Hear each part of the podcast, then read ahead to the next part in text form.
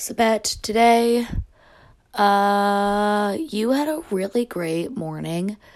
You saw one of those actors where you're like, oh, you were in every movie, but I can't remember your name. You saw him on the street, and then you went to go oh, pop over to work to grab a coffee. Um, and then you were blocked from doing so because they are shooting an HBO um, series there called, I already forgot what it's called, but um, and I think that's fun. I'm like, oh, my little spot is going to be on the TV. That's fun. Um, something I'm thinking about though that I am not psyched about is in the coronavirus realm. And it's not about the virus itself or about the spread and prevention because we all are hearing about that a lot. I I only absorb info about it. I have no medical knowledge from like med school or anything. Sorry, um, I am upset because everything is closing down and I'm worried because I work at a coffee shop and I babysit two things that are like, uh, besides like my audio engineering stuff and doing shows and all that.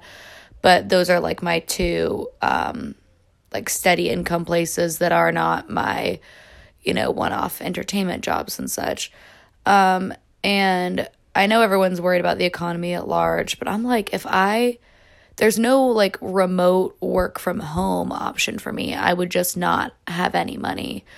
Um, and today that dawned on me for the first time because my sister's university, the same one I went to, um, is now doing the rest of their classes online for the semester, and they're closing down dorms and you know like it could potentially be the rest of the semester. I know they're doing it at a lot of other colleges and schools as well, and um, my roommate brought up the point yesterday that if you were in your last year at school, that would really suck to have to say goodbye to school that way. And I was like, I that totally would suck. I was not one of those people who was like, oh my gosh, college is my, um, you know, the greatest time of my life, and I will be so upset forever if I have to leave early. It wouldn't have been the end of the world for me, but um, I did enjoy my time um, a lot, and my last year specifically. But anywho, um, yeah, I just really because I feel like I have recently been able to carve out time to do what I actually want to do um, and make some money from that, and then have enough time and mental, emotional, physical energy to do all of my side jobs. I feel like I am finally not just like floundering in New York, but I've got my side jobs. I have the time to focus on my passions and, you know, I'm not like reaching apex level of success in my in my passion field yet, but I'm on my way there and I'm proud of like the person I'm building and I'm taking care of myself well and I'm like this virus like I'm not worried about getting the virus because I'm clean, I wash my hands, I do like I just can't freak out about the pandemic of the virus, but I am worried that my livelihood will be at stake and then you know, with the way the government is dealing with this virus so haphazardly and without um like consulting the experts they should or dealing with it in the manner that they should there's not going to be like a program where i get like everyday money for being a the kind of worker that i am. And like i do work day to day. Like i can't just like